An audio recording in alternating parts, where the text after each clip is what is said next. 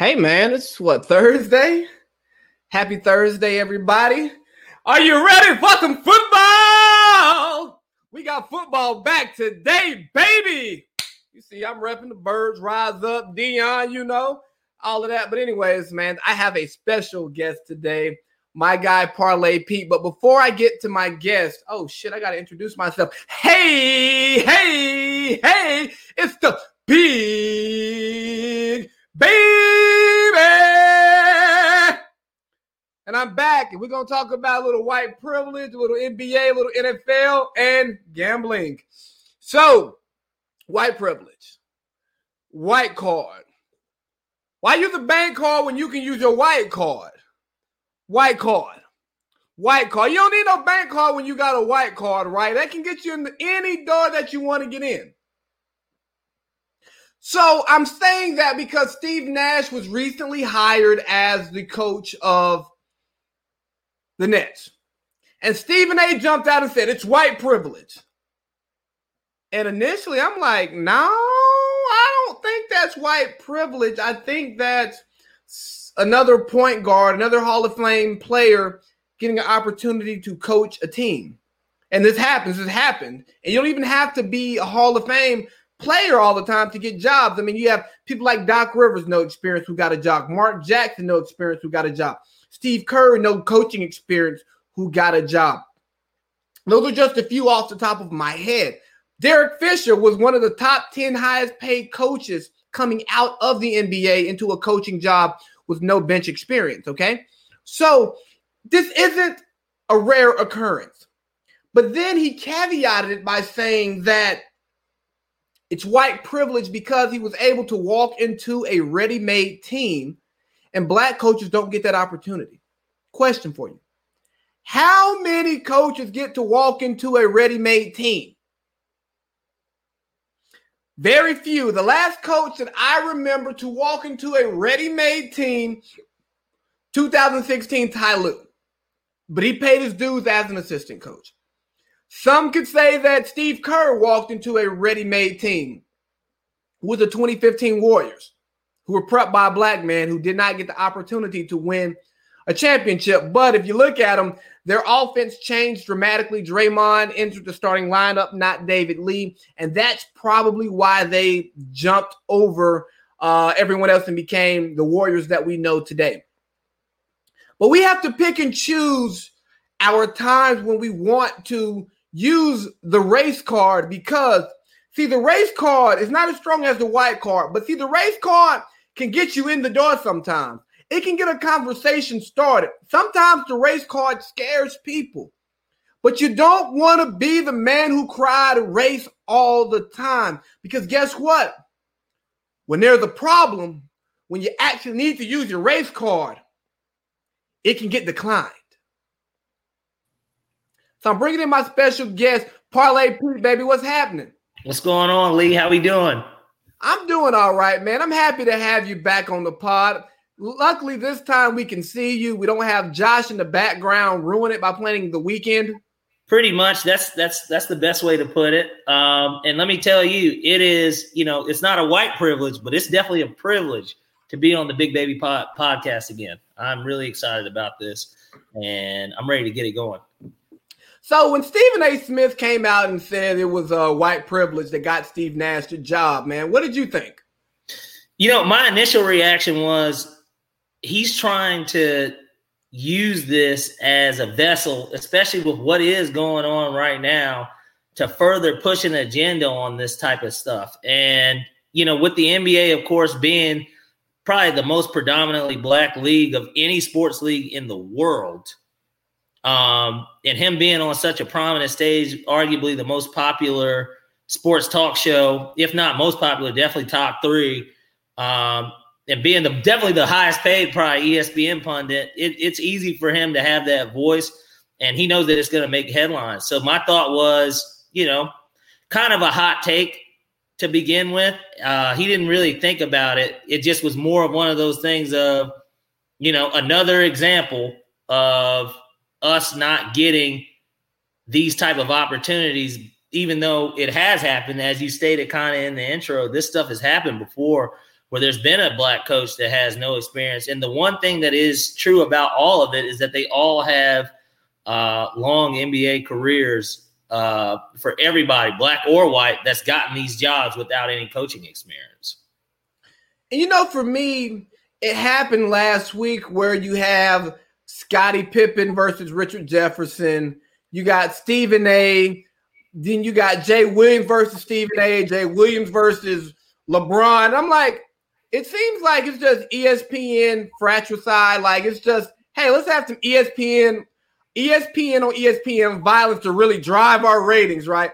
I thought that it was a ratings push because I don't trust anything that comes out of Bristol. Yeah, it's a headline. I mean, it's a headline. That's literally the first thing that you see. Uh, if you notice, if you ever get on ESPN.com, uh, you know, they'll have the headlines on the right, like the writing headlines. Then they'll have, if the game's on, it'll be kind of the main screen. Then you just scroll down one level and it'll generally be the shows and takes. And they'll have these outrageous, uh, what would you call them, thumbnails of these guys' faces along with the headline. So, like in that situation, it would have been Stephen A. looking like this. Yeah, yeah, right, right. And then and then it's fuck. It's uh, uh I can curse on this, right? Yeah. No. Yeah. All right, fuck it. So, all right, uh, me will be Max Kellerman, like it'll be some crazy shit, and it'll be you know the the, the headline will read Steve Nash, uh, a member of white privilege in the NBA. Like, you know what I mean? It'll just be something crazy, and it'll be a two minute clip, and it'll be Stephen A. yelling at Max, and Max trying to say, "Whoa, whoa, whoa, whoa, whoa, whoa!" Like that's that's pretty much their their gambit in life at this point. And you know, I guess whatever it takes, because like like we've noticed on their Instagram or Twitter or whatever, whenever they put stuff out, you know, it was pretty dry during during the pandemic. During this, oh yeah, they, they, I hope they fired the intern who was running it. It, it was terrible. Well, shit, I would hope that it wasn't an intern running it. At that point, if you're in a pandemic, you don't have time to have an intern. Like, so I, you know, I don't, I don't, I don't think that Stephen A. meant necessarily any harm, but I just think that he was further pushing a narrative that's been pretty popular the last two, three, four months. Yeah. So, and I think that he has a point that there is an extreme amount of white privilege that goes into coaching and coaching hires. Because um, if you look at the number of of black coaches versus black players, white coaches versus white players, it doesn't really make sense. And even looking at former player coaches, I saw that like Nick Wright did some weird statistical analysis that's like if you were to randomly select coaches, like just the disparity that we have between black and white just wouldn't exist just in a random variation. So I get that. But I think we have to be careful when we want to use our race card because just like any card, if you use it too much, eventually it's going to decline. That's true. That's and true. You don't want your card to decline when you are actually trying to make a purchase, right? So I look at Indiana, which is a which is a franchise that doesn't drive any ratings that people don't really care about. Victor Oladipo wants out, no one's talking about it. You know, they overachieved this past year by not having Vic playing the whole year. Malcolm Brogdon was overpaid, and the emergence of Sabonis, and they fired Nate McMillan, who overachieved the last two years. He and he did, he did, and you know, I'm not. I, I was surprised, definitely, that he got fired. I think that the biggest thing is uh, with his firing was was more of the one year extension that they gave him, which is basically, you know, I don't know if that was in a weird way they knew no matter how the series went, that that was going to be like a severance package or what. But them giving him that one year extension to me locked him up no matter what happened in that series for him to keep his job. And, you know, they did have a very poor showing. And once we get to the gambling, I'll just talk about how bad it was. But they did have a poor showing. Now, like you said, Sabonis. There was no Sabonis. That's an all star this year. They're missing him. Vic still had not gotten back. He wasn't 100% in reality. I mean, he didn't play, no. but he wasn't 100%. And I think everybody that watched knew that. And TJ Warren, play either. T, and well, and TJ Warren, I get it, was first team all bubble, you know, damn near what behind Booker and Lillard, probably the third best player in the bubble by the numbers. But at the same time, you know, they were overmatched. And and ultimately Miami is showing that with how they dispatched Milwaukee. So I don't think that they uh waited, you know, long enough to even make that type of decision, even with the poor showing in the playoffs. I just you know, this is a it's a pandemic year, so so of course the best team truly is going to win because there is no home court advantage. And I thought that Indiana definitely should have got one game, but you're also talking about a guy that has you know exited the first round every year that he's made it, and so maybe they just felt like there was no growth. But for me, I think you have to be real with yourself and the type of team you're going to be, right? Do we see Indiana as more than a first round exit team or a second round swept team. You were a lot higher on Miami than I was. I, that's in Miami. I mean Indiana. No, no, no, no, no, no, no, no. I'm just bringing that up in a sense of I thought that Indiana could have won the series coming into it. Yeah, honestly, I really did. But you were high on Miami. I mean, you you predicted it, and so I'll give you that. You said it wouldn't surprise me if Miami at least makes it to the Eastern Conference Finals. And obviously now you, you two think that they can make it to the finals. And so I mean, my money says they're in the finals with the Lakers. Okay, little little little uh Spo LeBron reunion, huh? Oh, exactly. Because I think it's all about storylines. Yeah, yeah. You got Pat. You got you got you got you got the fucking mob boss and Pat Riley. Yeah, yeah. You know the way that he sits up there is so ridiculous. But I get it. It's Pat Riley. Pat Riley. he can, he can do that. Story about Pat Riley we, we used to have Hawk season tickets. Pat Riley and his wife sat in front of us for a playoff game when the Heat played the Hawks. It was unbelievable. Did, did you speak to him? No, we knew who it was. And the thing is, my mom, you know, my mom's a big, she was a big basketball fan too. And of course, we all knew who it was. This was when, gosh, this was when Stan Van Gundy was the coach. So this is before they even won the finals.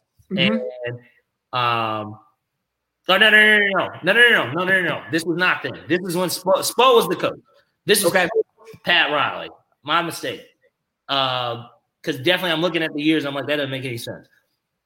Spo was the coach, but I think it was like Spo's first couple years or whatever. And um, no, we didn't say anything. But that, you know, most people don't want to be those people though. And it's like there's only but so much I could say to Pat other than, you know, I'm a 12 year old, 13 year old hey, can I get a picture? You know, and I just I've never wanted to be that guy as a kid or as an adult. So, bro, I have too much pride for that. Like, I'm not gonna be the guy who's like, hey, can I get a picture? Like, I remember, yeah, one year my mom came for um uh Founders Week. Found the you know how they have the different people for the candle yeah. in the dark and all that extra shit. She probably doesn't want me to tell the story, but oh well. Morgan Freeman was there, and she ended up like getting a picture with him, and she was like so upset that like I didn't want to go up there and take a picture. And I'm like, Mom, we see famous people on campus all the time. For one, yeah, very it's nothing new. And two, I'm a man. Like I'm just not. I'm not. I'm not. I, I can't be no groupie. Well, especially especially at that age, you know, like I said, it's one thing to be. There's like a cutoff for that type of stuff, and you know, once you get to honestly, really about 16, 15, even you should stop doing that type of stuff. Like, you know, and even same for the athletes, like, like, like, and you know, long time uh lifer, Falcon season ticket holder, and we used to sit on the second row where the Falcons came in and out. So over the years, I've gotten plenty of gloves. We've gotten jerseys, you know, mm-hmm. DeAngelo Hall helmet, jersey. Uh, uh, Justin's got Terance Mathis's jersey one year. That's dope. Uh, yeah, that's what I'm saying. I've, we've gotten everything. I mean, everything you can think of, like literally gloves from work. I mean, everybody. I can't. How can I don't have any something that I've gotten as a kid? And so Michael Vick, whether it's his little quarterback uh, towel, because he didn't really wear that much stuff, but Mike Vick's, uh, we've gotten that. Like, you know what I mean? And so, yeah, at a certain age, you know, you start getting too old and too big for that shit. And so, and same thing with the athletes. They're going to look at you and they're going to be like, man, this nigga looks too old. And like Ronald, why you right now? It'll be grown men there, like it's like it's goddamn Monday Night Raw or something, going crazy over another grown man.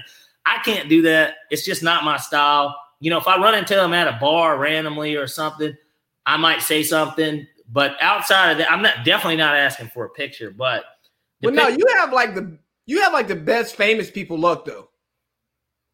Yeah, I, you run into a lot of people in bars and lobbies of condos. Like you run into where I live though too. Like uh, some of that stuff was where I was living. So like, you know, it's it's it's been uh quite a few different encounters. Like I tell you what, as a kid, one mm-hmm. of the mm-hmm. top ones was Drake. We met me and Justice got pictures with Drake. Um, at a Hawks game, and he was standing there by himself. Now this was so far gone, Drake. So this was like 2008, 2009. Yeah, nobody knew him by name. Yeah, no, he wasn't as popular. He definitely wasn't Drake yet, but yeah. we knew who he was because we, you know, uh, we we we heard his shit. So like we knew who Drake was, but so far gone was out when when we met him, and so it just it's it's it's luck of the Irish, I guess. You know, his best song was on "So Far Gone." Mm, November 18th, the best song he's ever made. Well, of course, for you, yeah, because because it's the easy thing for, for for you to say for your birthday. But hey, and that's the NBA draft, and I'm gonna make some money that day. Yeah, yeah, yeah. They just so here, so. Let me get back to this coaching thing, right? Because I've been wanting to go on a podcast and talk about the reasons why Mark Jackson should never, ever, ever, ever get another coaching job in the NBA again. He did well for the Warriors. Don't get me wrong. But he almost traded Steph. almost happened for both. During that whole Monta Ellis thing. When yeah, when he chose Monta. You know, who's going to be our guy going forward? Right, like this shouldn't be a question. He threw Steph in the corner and said, "Okay, yeah, you can just catch and shoot corner threes. We don't need you on the plant shooting off the ball, shooting all the threes, not all this shooting that you can do really well." We don't need you to do this. And at the time, he wasn't terribly wrong for the way that the league was played. But the fact that we're five, six, seven years removed from that, and he's now a commentator, and his game and his analysis has not adapted to today's game. It's like Mark Jackson. You are auditioning for a coaching job every time you call a game. A lot of these guys they get to disappear. Yeah, they're not getting paid, but they get to disappear and do whatever or they you yeah. to disappear and be an assistant coach. You are on national TV multiple days a week giving us piss poor analysis, letting us know that, bro, I don't even think you like have heard of analytics at all. And not that I believe in analytics to a T, because I don't, I think that's crazy. But to just not say, hey, this right here is a smart shot, even though they missed it, this right here is a is a is a bad shot, even though they made it. Like to, to under, not understand where the game is moving. It's like, dude, I would not hire you. See, but see, and and we kind of spoke about this, you know, in the in the locker room a little bit, but I think that he does deserve one more shot. I don't see why he doesn't, and I say that not because of his coaching style, but more so because his resume and record shows and should say I deserve another chance. I mean, what I'd, I'd have to bring it up, I guess, but he was there for five years, maybe four, six. Uh, he has a positive coaching record. Like if yeah, you're going I off just, of, I just think going off of that, he deserves a job. He exactly, and so the, the point is, and, and and like you said, he's a national pundit. He calls the games for ESPN and ABC. So it just it's one of those things where now you, you see him almost every other week, every week, and why is it that he wouldn't get another chance with the record that he does have, the resume, and instead of giving Randy Wittman, you know what I mean? These guys, these these retreads in the league, uh, constant, you know, constantly getting jobs, basically, uh, white or black too, you know. I don't think he wants a job because he gets paid really well by ESPN and ABC to do that job. And if he and if he removes himself from that seat, someone else better might get there, and then and he may never get it back when he loses his job. Exactly. Yeah. Because him, he and Van Gundy are, are the absolute worst. And I think they're holding on to their jobs because ESPN barely cares about good comment good commentary on their game just because they have the rights to everything. Yeah, and and and it's a similar situation. I mean, I hate to say it with Gruden, but that's what was happening on Monday Night Football too. He was going to wait until he got to cash out. And granted, he's a Super Bowl winning coach, so that's a little different. But like, he also is a product of a black man's built team with uh, Tony Dungy. And so uh, he was pretty mediocre outside of that Super Bowl year. I mean, the Tampa 2, which isn't even his, it's Lovie Smith's. The Tampa 2 defense definitely gave Michael Vick fits. I remember watching that shit all too well. But um, outside of that, I mean, he was pretty mediocre. I mean, yeah, he was supposed to be a quarterback whisperer, and look who was, you know, look who was him. It was Chris Simms. Uh, uh, on his last leg, Jeff Garcia. I mean, these were the Brad guys. And Sean, like he had terrible quarterback play, and look at what Carr's doing. Carr played his best under Jack Del Rio.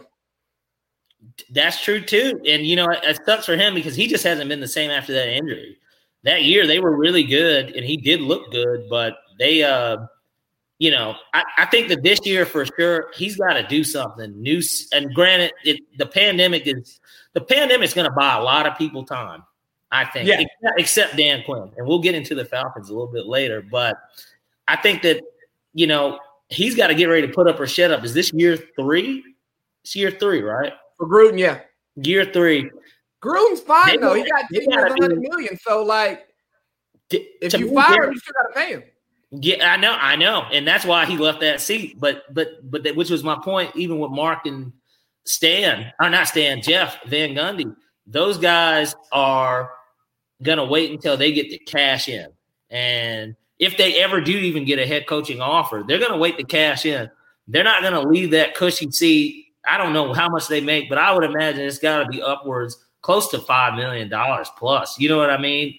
You yeah, I'm sure they're making coach salary. Yeah, they're making good money doing that, and we've gotten so used to hearing him, uh, Jeff, Jeff Van Gundy, Mark Jackson, and Mike Breen together to where now hey. they're the yeah they're the voices of the NBA during the finals, and I know that they just announced Doris Burke was going to be a part of the telecast, and she was going to call games first first time in history that we're going to have a woman in uh, the Western Eastern, or I guess whatever. I guess they're still switching between the networks. I know the East and West used to be TNT and then ESPN, but definitely the mm-hmm. finals we know is going to be on ABC, and so the, it'll be the first time that that they've ever had a woman doing that, and so you know these guys they've got only but so much time that they can continue to do this stuff before they get pushed out just because of something like that. But they're still going to wait on that cushy job before they Absolutely. just before we go full fully deep in the, the, NBA, can we celebrate that we don't have to hear Booger's disgusting voice on Monday Night Football this year? Yeah, yeah. And let me tell you, Booger gets a bad rap as because because the shit he says makes no sense. But in terms of a personality, I enjoy Booger as a personality. You know what I mean? He's this happy-go-lucky, you know, Zion Williams 20 years from now guy. Um, and you know he's LSU. He's he's a, he's basically he's a New Orleans guy, and he's a Tampa guy. He played he played down there with Sapp yeah, and, yeah, right. yeah, Booger on the line, and you know I he gets a bad rap from that perspective. But yeah, no, he was awful. He was awful, and and I feel for him because he was the only national black voice in football. Well, they they were they were playing him by giving him the booger cam because think about it, they moved him from there to up in the boot because they're just like, man, this is a really bad idea to have you riding around down here and you know making these comments about nothing. It just goes back for me. ESPN they make so much money that they don't really care about commentary. Like, I'm they sorry, make, they make so much money, but that's because they bought every fucking contract that they could, and that's why all the talent's gone. Obviously, you know yeah, uh, because they can't. You can't have all the rights and all the con and all the uh the creators. Like, yeah, look, I, I love Joe Buck and Troy Aikman. Me too. I, like, you know, a lot of people don't like Joe Buck for whatever reason. A lot of people are stupid. Yeah, that's like true. Joe Buck is fucking amazing. He's great. I like I like Romo and Nance. CBS is, you know, what's weird too. Telecasts are weird. The picturing is weird. CBS to me has just always been a really old school, boring. Like, t- and not in terms of the call, the call was good, but I'm talking about in terms of picture the quality. Yeah, like that green is a little dull on the field, isn't it? It does. It does. It doesn't look as good as Fox or NBC or ESPN, even for that matter. It just it doesn't look. yeah, but you know, ESPN doesn't get good games because of Bill Simmons calling out Goodell back in like 14, 15. And I like Bill Simmons too. I think he's one of the best sports writers ever. Agreed. So, like, let's get back to the NBA, man. Giannis, my homeboy Duke, shout out to Duke. He calls Giannis Janice now. Is is that a play on? He's he's he's a. What's the right way to say this? Uh, I don't know. I can't speak for him. I just found it funny that he calls the man Janice. It sounds like he's giving him a feminine name a little bit. I don't know. I'm that's just an assumption based on the way you're saying it. But well, you know, because if you country, you might not be able to say Giannis, right? You may say Yanis. Well, if he called him Giannis before, or he certainly, I know a lot of people don't. Some people just say Greek freak. I, I don't say the last name. I took the Kupo. Right. So everybody's like, what is Giannis going to do? What is Giannis going to do?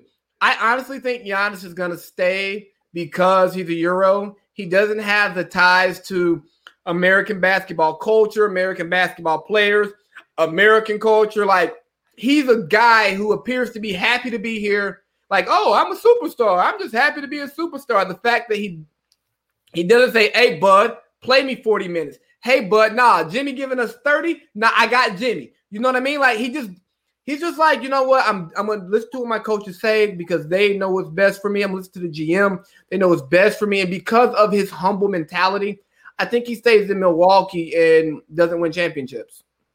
Yeah, well, and here's the thing too. Look at it this way. They have a great organization. You know what I mean? Bud, we know firsthand with Bud. Bud knows what he's doing. Even though, God, he looked so clueless in this past series. He, oh, he looked clueless even in the Magic series. And that's why I guess it wasn't surprising that you could even call the Heat from a mile away because of just how they looked against the Magic. I mean, it didn't. I'm not even that. I'm mildly at best surprised with with the outcome of the series, but it's still a well ran organization. Uh, Bud's big in the team ball, which is you know, which is why I thought, damn, he'll finally thrive with the superstar. This is the one thing that we were missing in Atlanta. Like if Joe Johnson had been with that team that won 60 games, and I'm, I guess this is just super hypothetical, but like the the lead kind of dog a little bit that Joe Johnson was with those Hawks teams before Bud got there. If mm-hmm. Bud had a guy like that that could at least just take the last shot, the Hawks could have been pretty. I mean, I, I guess how much more successful could they have been? But I mean, we dig into the Eastern Conference Finals and got our fucking head blown off by they the. They wouldn't. I think that with the prime type of Joe Johnson type guy on that team, if you take DeMarre Carroll off and it was a prime type of Joe Johnson guy, that they wouldn't have gotten swept. Especially with think about it, Kyrie played in two games. There was no Kevin Love, and granted, it's LeBron. That was their best opportunity to to make some sort of noise, even just you know, these guys are not just a one hit wonder. They're up and coming free agents come sign here. It and I, and I think that's where that's where Atlanta's getting it wrong. For some odd reason, as a city, we cannot get free agents. No, the Falcons are the best at doing it, and we generally get them when they're past done. Knock on wood, because Todd Gurley's not going to be that, but uh, we and get the guys when they're when they're past their prime. And my thing is, I'm like, yo, look, it's cheap to live here. Everything you want is here. Like women galore, women, party women. We got QC. right, right. You'll, be in, you'll be in. You'll be in every rap video that you want to be in. Like, you know, like Michael Vick gave y'all the blueprint. Quavo, uh, hell, Boosie, just about everybody in the entertainment industry does live here. Ross, like these guys live here. And so it's and, and not to mention it's a black Hollywood. This is black Hollywood. Like it's Hollywood, baby. Fuck black Hollywood. It's Hollywood. I'd rather be in Atlanta than LA. I hate LA. I don't hate LA, but go ahead. Go ahead. I got you on the A. We still landlocked. We ain't got no beach. Or or mountains within proximity, like that close of proximity. Fair, but yeah, so I, I, think Giannis is gonna stay. I think Giannis is also overrated. I think Giannis falls into the uh, Houston boat just regular season. You know, when every, when people aren't game planning for you, you're so good at what you do that you would do it really well, and in mass, it's going to succeed. But once somebody decides to focus on you, bro, you got to develop a, a 14 foot jumper. And and and that's exactly what I was going to say. He's got to go to work this summer. Or damn it, we're past it now. But he's got to go to work this fall. Uh, he's going to have to improve his game, and the greats always do. LeBron is a prime example of that. People forget, even though LeBron had all the expectation in the world, LeBron still isn't a very good free throw shooter. Let's start there. But secondly, it's poor. And but he's improved. I'm just saying he's improved. He's definitely Yeah. way better than he used to be. But LeBron developed the three point shot. LeBron used to couldn't shoot the ball. And being the Kobe fan that I am, I always pointed that out to everybody that gave me this Kobe LeBron thing. Uh, and this is before LeBron won a title. You know, people were saying LeBron was better than Kobe, and I just couldn't believe it. I mean, I could not believe that shit. I really couldn't. Like, it's just like, God, Lee, is everybody doing drugs that I can't get get a hold of or something? I don't, I don't know. But he definitely wasn't. He wasn't that guy when people were saying he was that guy. Now he's that guy. But um, he he every offseason he added something to his game and then improved. He got stronger in even his strengths. You know what I mean? Giannis has got to do that this fall uh, before the season starts. Whenever it starts, I guess my my hope is maybe Christmas Day will be opening day. Uh, I saw today. I meant to send it to the uh, locker room, but it's uh, no earlier than Christmas Day, and I they're going to start Christmas Day. They're not going to allow. miss out on that day. They they can't miss out on that on that game because the finals are going to take such a hit because football is going to be on. Well, yeah, yeah, that's that's fair. That's fair. People are still going to tune in though. I know, know, but it's still. I think people are just tired of the antics with the NBA more than anything. Hey, but look, I think I think we're going to have fans at NBA games next year, though. Agreed. I think that potentially with football, we're going to eventually have fans. I know that like tonight, there's going to be 16,000 at Arrowhead for the opener. I think that we won't have a full stadium, but I think that outside of the teams that have already said we're not having fans all season, that by, at some point, maybe after Thanksgiving, we're going to be able to start seeing that same number at for every team that hasn't already called off the dog. You're saying you're saying after Thanksgiving being nice. I'm saying after the second week of November.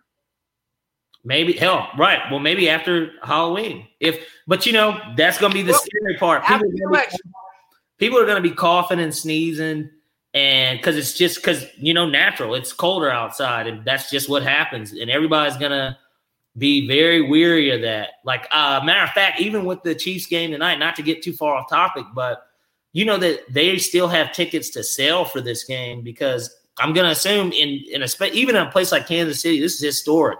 You won your Super Bowl after 50 years, 50 years since your last one, and you got arguably the best player for the next 10 years on your team for sure.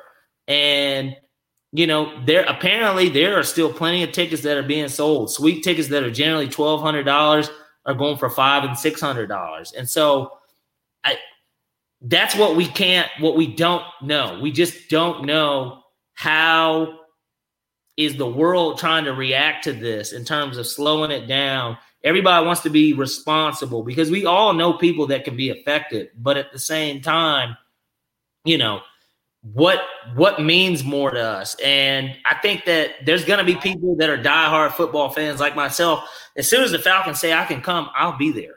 You know what I mean? And it's If just I know we're putting a lot of pause on that. If the sky was an orange outside and they open up Levi Stadium for the Niners game, I don't even like the Niners. Guess who's going to be there? That guy. Just because. It's like I need to I need to be around around the people. I need to watch some ball. Yeah. It's just and and just this foot it's so weird even that today is the season opener that football has started now. It's just it's a weird thing because there was no build up with you know we had the draft and the free agency and everything everybody was still going crazy even though it was the start of the pandemic. It's just weird. It feels like it's falling a little flat with the start of the season just because there's so much that's unknown um and and and knowing that it's going to be a little watered down just because there aren't any fans and i expect some sloppy play like i expect at least four to five big plays today like easy I'm taking I'm taking points this this, this week. But we'll get into that later. shit Do you really want to talk any more basketball? Because we can just talk football and gambling for the rest of the time. let's let's close out the basketball thing with uh Giannis All right. Giannis My prediction. Okay. Bucks Bucks have two options. They either need to trade him because if not, if they, it doesn't work out next year, it's going to be a gamble that doesn't pay off and he won't return. If it doesn't work out, or they're going to keep him and they need to surround him. And I think I already brought this up in the locker room, but you know, Chris Paul is the prime candidate to go to a place with Bud system. He'd work out really well. It's just a matter of what do they want. They already got rid of Billy Donovan, or they didn't get rid of him. They mutually parted. They so that's not going to work. So the question is with with with the Thunder, let's say they hire Mo Cheeks or they just bring in somebody, a new guy, like you know, just a coach that with no experience. They're clearly they were hoping to rebuild anyways. Yeah, and I think that's why Billy Donovan left. Yeah, they have like, I'm, not, I'm not doing a tank job. Yeah, all that all that draft ammunition that they got, and then uh Lou Lou Dirt Dortz. He looked good. He actually looked good. Like for an undrafted yeah. dude, bro, he's gonna be playing next year. He looked he looked great defensively. He had a big game in game seven. He had like 30 points. Like he looked good. This that's promising. You got Shai, you got Dennis. Dennis is still young, even though, you know, you know, he's been around kind of, it seems like a minute, but Dennis is still a young dude too. And so it's just going to be a matter of Chris Paul didn't really want to be there to begin with, but he made the best of the situation. And they looked good in the process of doing it. But Absolutely. getting rid of Billy Donovan tells me everything I need to know about that. They're rebuilding. CP3 to the Bucks. They need to make it happen. Ooh, look at what would that pick and roll be like? Unbelievable. And then don't let don't let Giannis get a pick and don't let it be a pick and pop and Giannis actually improves his jump shot and he can start to make that 15 to 18 foot jump shot. Then Khris Middleton can be who he's supposed to be in the corner, shooting corner threes like PJ Tucker. Yeah. And then and then occasionally can can be his own player, you know, in a situation like that. But my thought is he's gonna be there.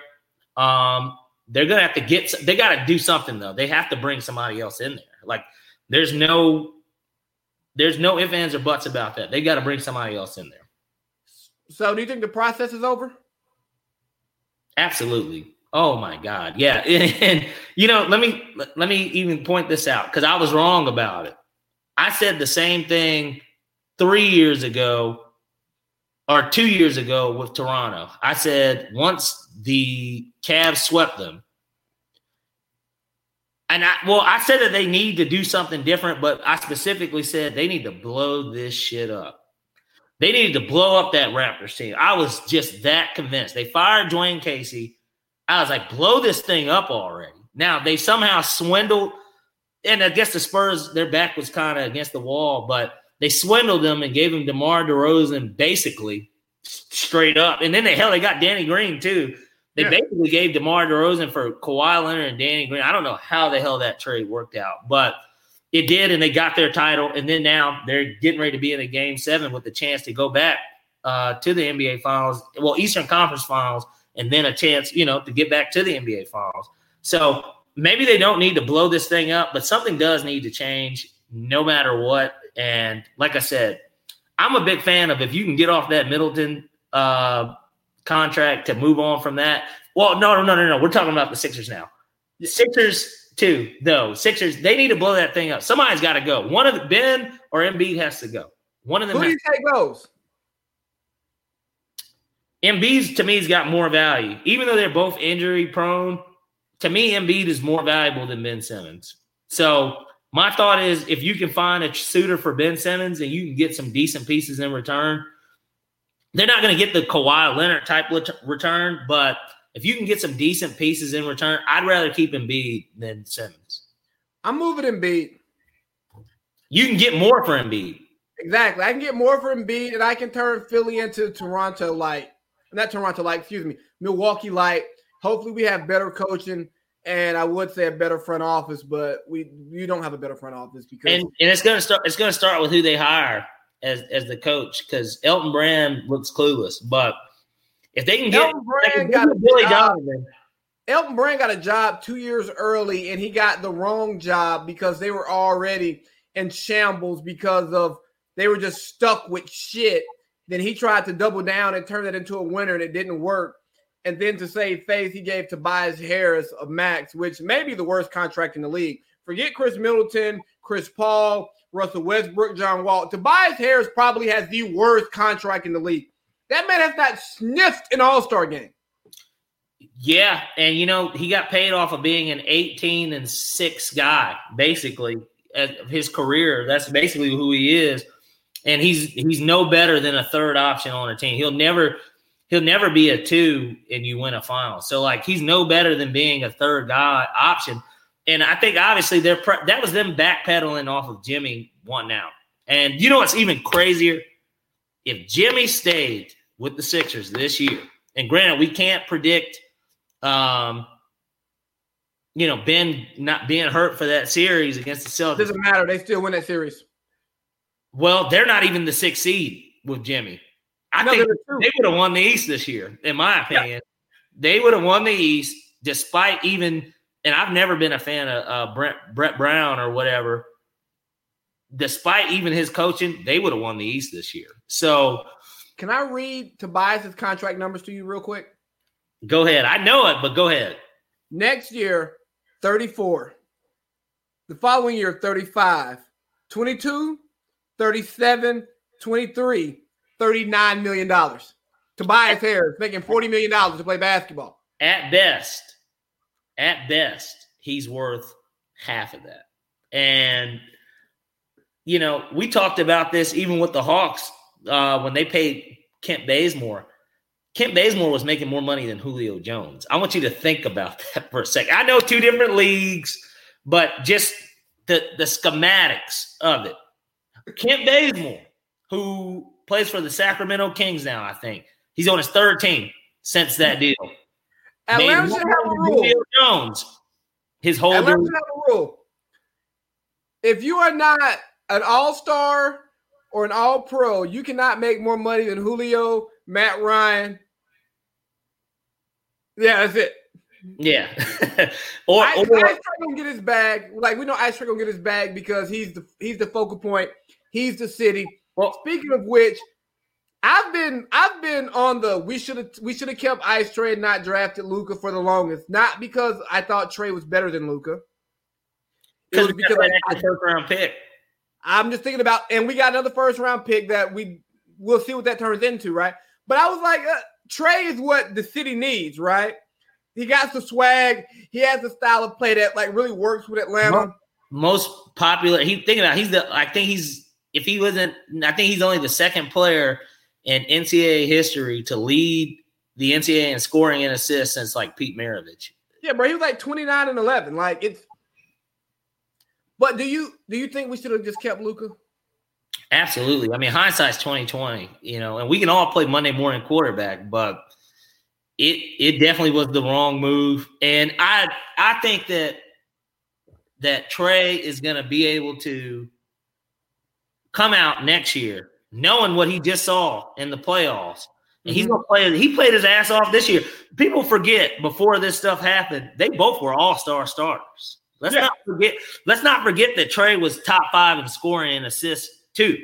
Like, you know what I mean? Like he was he was balling his ass off too, but there was no wins to show for it. And Luka does have a, a, a good two in Porzingis when healthy. That and Tim Hardaway Jr. Tim Hardaway Jr. was balling his ass off here too. Balled his ass off in New York. Yeah, they like pieces that surround him, and they have a great coach in Rick Carlisle. So like you know, Lloyd Pierce is an unproven guy, and who knows? After this year, we're going to find out whether or not he's fit for the job, and maybe they need to bring in somebody else. But I'm going to give Trae a little bit more time. I don't. Do I think that he's going to have a better career than Luka? No. But Cam Reddish is the really the piece of that trade that's going to have to, sh- and and whoever gets drafted with the other pick is those are going to be the guys that are going to prove the trade wrong or not. Because Trae isn't that far from Luka in terms of sheer numbers. Luka just went to a better situation. People don't want to contextualize it like Dallas. Was in a hard conference too, though. Yeah, but Dallas was a Dallas was a not as bad as they should have been, and they start and like because they didn't hit where they should have been hitting, they started to tank. and they made some moves that allowed them to to make that draft to get that draft pick. But let's get to football, man. We got football today. This this first question, man. What are birds gonna do this year? I think. All right, so there's three different scenarios here. Of course, okay. There's, there's uh the best that they can do. Okay. So best case scenario, worst case scenario, what I think. Best case scenario, because I like to talk about positive things.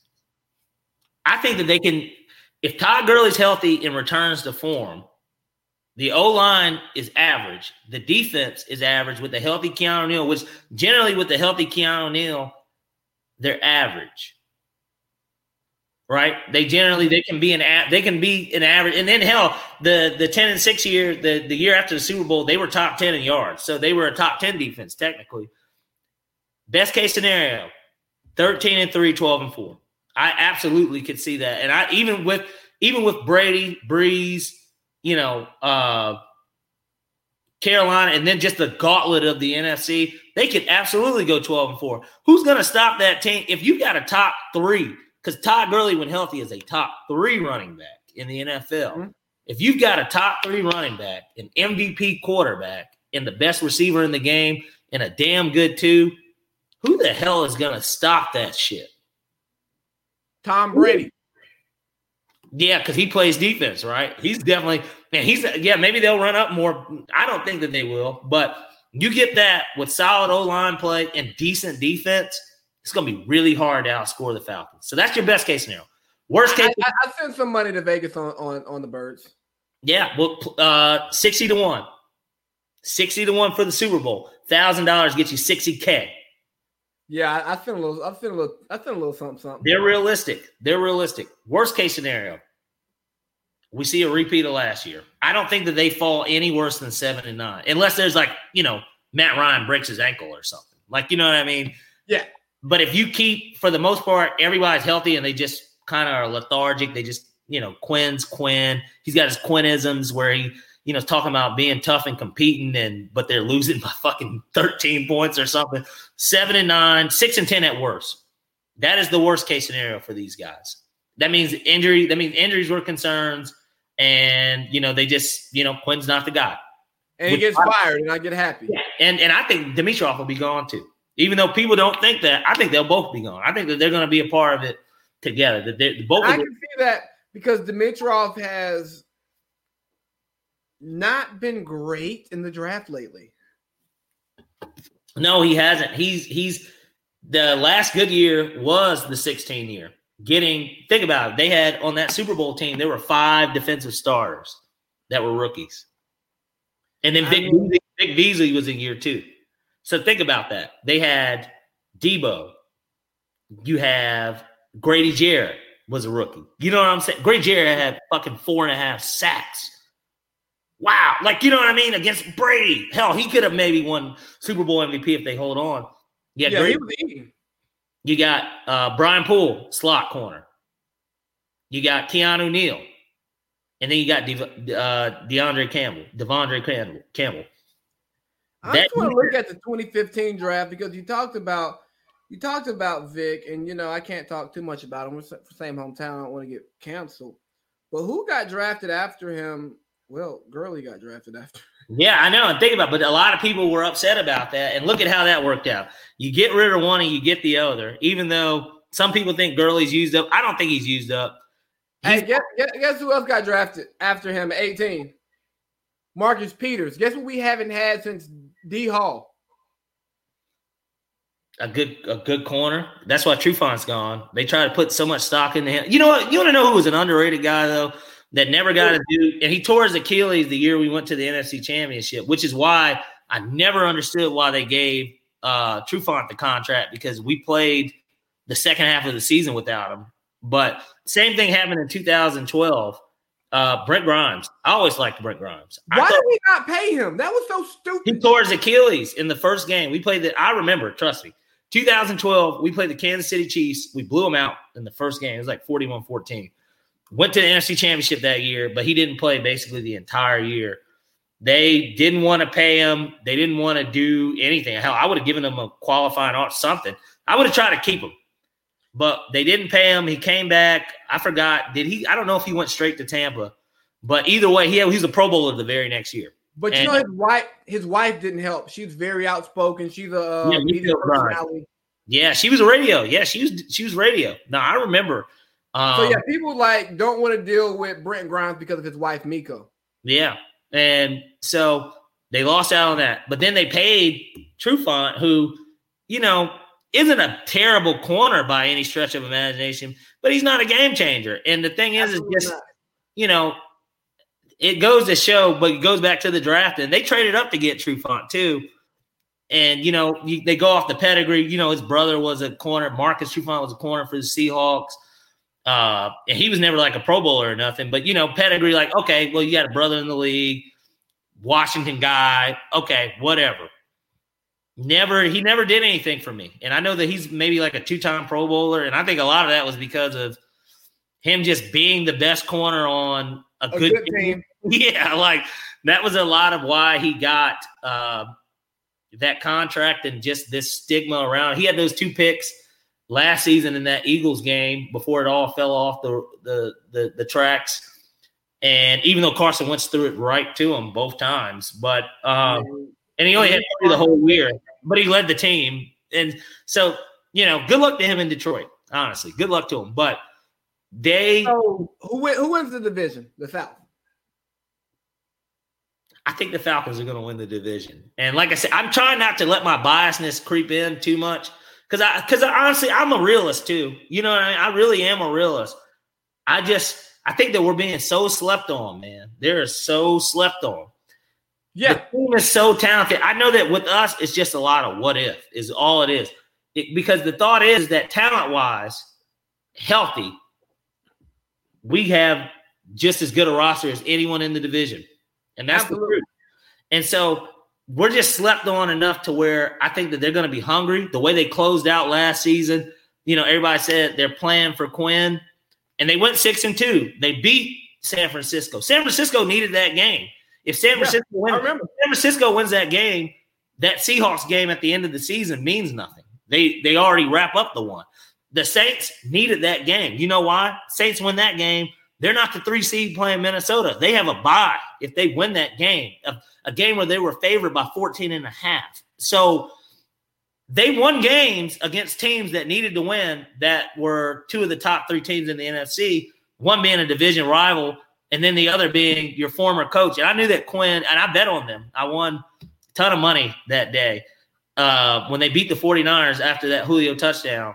Um, but you know that that Matt and Quinn they wanted some, they they wanted to stick it to Kyle Shanahan. Oh yeah, because we we hate Kyle Shanahan. I want the 49ers to lose every single game because of Kyle Shanahan. I actually rooted for once they made it to the playoffs, I rooted for them to get to the Super Bowl just to see them lose. Because and I they lost in they lost in predictable fashion. Yes, the Shanahan way. Blowing the lead.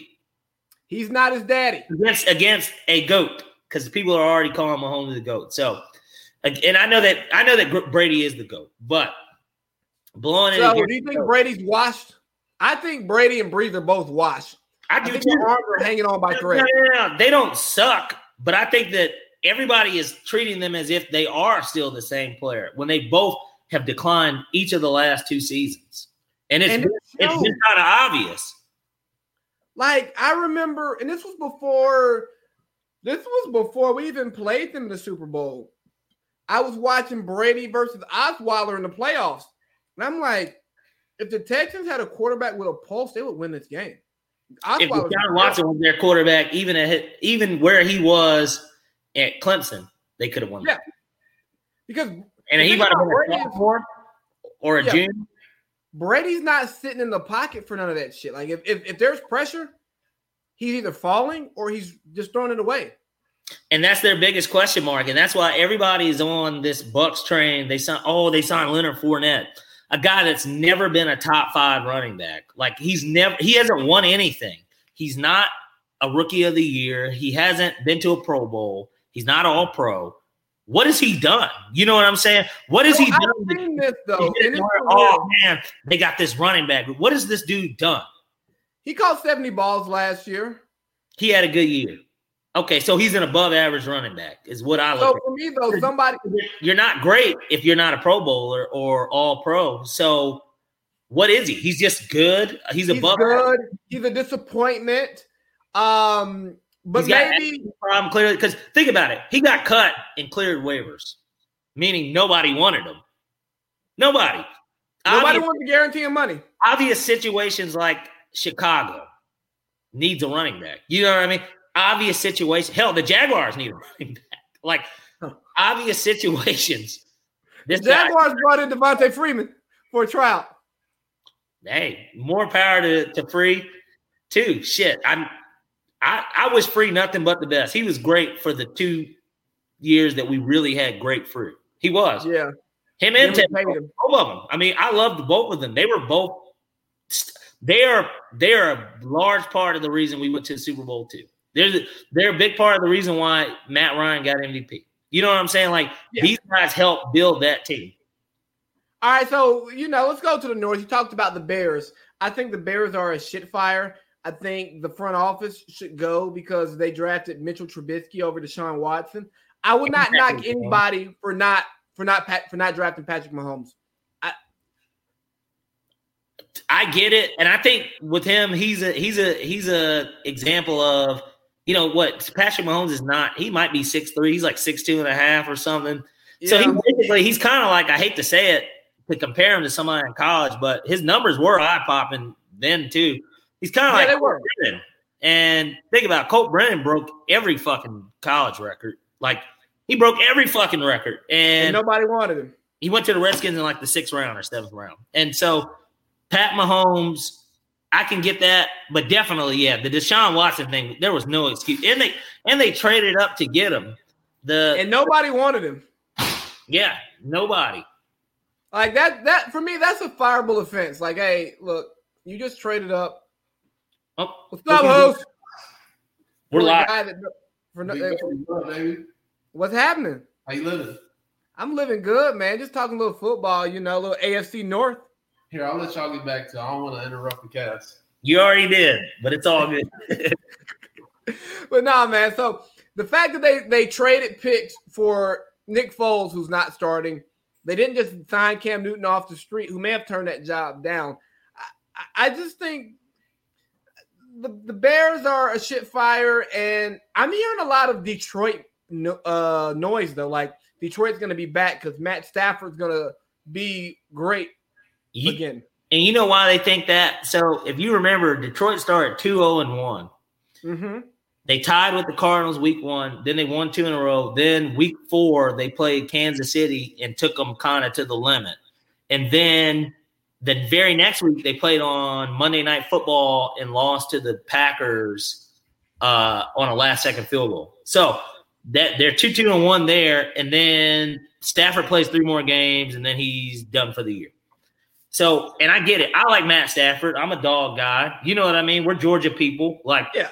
you know, we know that Matt's good, but I'm not going to drink that Kool Aid just yet. I can't. I can't get into that. I they've got a decent. They're just such an eight and eight team to me. I don't know why. Like like they scream eight and eight. Their division is hard. Like it's hard. Like you know what I'm saying. Like we had two playoff teams in that division last year. Two I got something for you though. two playoff teams that won playoff games, by the way, not just two playoff teams, two teams that that won playoff games. You know, and so I just I don't I don't I don't see them as a real threat to win that division. I think that they're a team that can make noise in a sense of it's never an easy game if you play them, but Fair. not a team that I see as if they if things fall the right way, maybe they can get that seven seed. I hear you. So I got something in the comments. They they took a lead into the fourth quarter in seven games last year. Do you think Mhm. with Matt Stafford it looks different? It seems like the guys are rallying around Matt Patricia. He's finally He's galvanized the group. because that matters. I think. he's another Brady assistant too, and I just think that that's a part of it. Like you know, these guys don't do well in the league. They don't, and it's it's it's a proven track record, and it's it's not to say that they're bad coaches, but they They're take coordinators. generally they take right. They're great coordinators, and they take. They're never getting a, just a good job. You, then again, what type of job is generally? I think more in the NFL than the NBA are good jobs open, because there's a lot of teams that just need a change of scenery to, to to turn that light on. Like you know, like the Falcons, we were one of them. We needed a change of scenery after Mike Smith, and I loved Mike. The Mike Smith era was the most fruitful era in Falcons history. Nobody like the Jim Mora era. we went to the playoffs twice. No, we went to the playoffs once with Jim Mora. Dan Reeves took us to the Super Bowl and that the first year of Vick. Jim Mora didn't really do anything. I mean, I mean, he did. Nah, he he asked Michael Vick to be a precision passer. They went seven and nine, eight and eight, and then they went eleven and five the NFC Championship year against the Eagles. He didn't really do anything. Mike Smith, first five years winning seasons. The Falcons had never had back to back winning seasons. Mike Smith is, you know, for So all, here's the thing, man. all intents and purposes, Mike Smith is the best coach in Falcons history. I yeah, and I'm not mad at you for saying that. I agree with you. And here's where I get upset in, in, in the locker room sometimes when people get to talking, right? Talking about the Falcons franchise. I go, look, guys. I.e., you and Josh. But go yes, ahead. I'm like, for one, Josh, shut up. The Eagles have been losers forever. All he has is that Super Bowl. That's it. finally got one. Congratulations. But and, and he rubs it in more because because we were the hardest game on the path there on the road in a game that we should have won. Right. But for me, it's like we don't try to make the Falcons out to be some cornerstone franchise. Yeah, We are a seven and nine, eight and eight. Every few out every few years we get we hit 11 and 5 and 13 and 3. You know, we're playoffs one every three year franchise. And it's like, look, bro, I'm not I'm not like they feel like we're Cowboys fans. Right, Like, don't no, no, no, no. We know where we we know where we stand. right. We we know our lot in life, and and and the thing is though too, like I said with Mike Smith, Mike Smith equals Matt Ryan. Matt Ryan came in at the same time as him. Like I said, first five years were all winning seasons. We went to the playoffs four out of the first five years of Matt Ryan's tenure here, and and his last year in that fifth year being uh, an NFC Championship appearance. Not to mention, in those first five years, he had two 13 and three seasons. We went 13 and three in 2010, and we got smoked by Green Bay, but nobody was stopping them that year. That's why Aaron Rodgers has a Super Bowl. Yeah. Nobody was stopping them. They smoked us. I'll never forget that game. And you know me, I go to, you know, every Falcons game, which is why this Sunday is going to be weird for me because of my entire watch a game at home. When's the last time you watched a home game my entire life, Lee, I've gone to football games, and if they don't have fans at all the entire season, this will be the first year of my. I'm 27 of my entire life that I have not gone to a Falcons football game. That Hey, I know we're gonna keep circling back to the Falcons because we're Falcons fans and we don't get enough love. Uh, did you see? Did you see the um? There's this post that's going around somewhere, and I and I, and I screenshotted it. I That think I know what you're going to say. Can I guess it? if Matt Ryan, yeah, gu- guess it. Okay, well, you now well, it probably isn't right, but and I was going to bring it up just to see what your your guess was going to be, but uh obviously I'm wearing the Braves hat. The Braves scored 29 points yesterday. They had 29 uh, runs. Some people are saying the Falcons won't score as many points as the Braves did last night. Do you think that that's going to happen? Over under. No, I know, I know, but but these are like these are like the top comments on ESPN for the 29 to 9 thrashing that they gave the Marlins yesterday that basically I bet the Falcons don't even score 29 points. You know what I'm saying? So yeah, no, that's nuts. I think that I think that they can though, obviously. I, So here, no, here, so here it is. It's Matt Ryan needs 3,643 passing yards to surpass Peyton Manning for most passing yards through a player's first 13 seasons. Julio needs 1151 to pass Jerry Rice for most receiving yards through 10 seasons. Uh, and the person who posted boasted, he said, first ballot Hall of Famers when it's all said and done. Let's argue. you know, we talk we actually kind of talk about this. To me, Julio's definitely. He's going to be first ballot. I just it it'll be re- because he's not like To. Uh, he didn't piss people off. Exactly. So his numbers speak for themselves. He even without the touchdowns, the way that they should be, Julio by far to me of this era is the best wide receiver. And I know Antonio Brown is great too. Julio is the best receiver of the 2010s. And and that includes Calvin Johnson. I know he played 5 of those or 4 of those years at the end of the day, he didn't do a whole decade of it. So Julio Calvin Johnson, great receiver, Georgia guy, went to Sandy Creek, played against Georgia Sandy Tech. Creek in high school, got Georgia thrashed. Can I tell you something about Calvin Johnson? He was like Devin Booker, okay? Really good, but somebody has to catch the ball. And always had, well, and always had mediocre quarterbacks up until Matt Stafford. And then he only got the tail end of – well, Matt Stafford was really good. That third year, they won, they he threw for five thousand yards. They went to playoffs that year, but like for the most part, he did play with a lot of mediocre quarterbacks. I'll give him that, and and more so mediocre running backs because they don't have thousand yard rushers. I think Reggie Bush. Yeah, and they don't. They didn't run the ball. They don't run the ball well at all. Yeah, no, they haven't. They've not ran the ball since Barry. Bell. Ameer Abdullah. These were the guys that that that were running with him, you know. And so I think that Calvin Johnson was special at the end of the day. Of course, yeah, he was. But I, think, I sometimes think he's overrated because he has mass stats on bad teams. Uh, NFC West. You think uh, Jimmy Jesus and Kyle Shanahan run it back? No, absolutely not. I think that they can be a playoff team for sure. You know, it wouldn't. They're going to win nine games. You know what I'm saying? Mm-hmm. They're not a bad football team, but they they could suffer the same fate as the Rams, similar with the coordinators in a sense of uh, McVay, how he went to the Super Bowl, then they went nine and seven but missed out. It could be the same fate for Kyle Shanahan, and I. You know, I know you. I hate Kyle Shanahan too, but I like Kyle Shanahan because Kyle oh, Shanahan, damn good coach. He is. He's his schemes. He is all about spreading the ball, I love that shit. And but gets everybody in the right position. It's beautiful. It really is. He he deserved his payday. He really Absolutely. did. He really did. And I think John Lynch is a good GM though, too. So like they they finally have the right people in place there. And so oh, no, I, I, think they have the right people in place at every position except for quarterback. And I think their offseason action showed that because they were interested in Tom Brady. Exactly. Exactly. What more do we need? Nothing, because that that tells you everything you need to know. He, if there's two different plays in the Super Bowl that I can remember. One being Emmanuel Sanders at the end of that game. It was the Chiefs were up, I think, 24 to 20.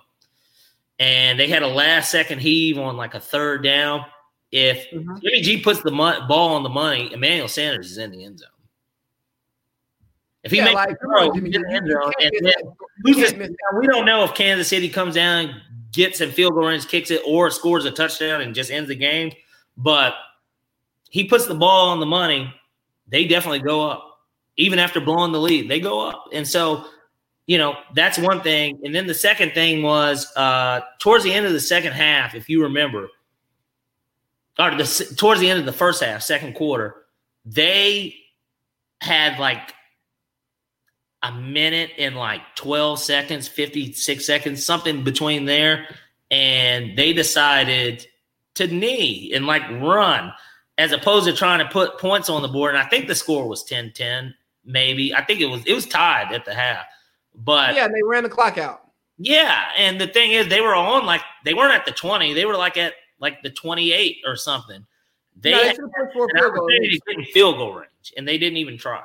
And and I just feel like everybody wants to give Matt Ryan a bad rap, bad rap for not changing out plays. Where's Jimmy G changing out the plays? Where does that come into play? Where well, people talk about the changing out of plays thing, and, and here's what I've learned that a lot of people have opinions, but they don't have sources, which is I mean, it's hard for the average everyday person to get sources. But when you don't have sources, you should listen to people with sources.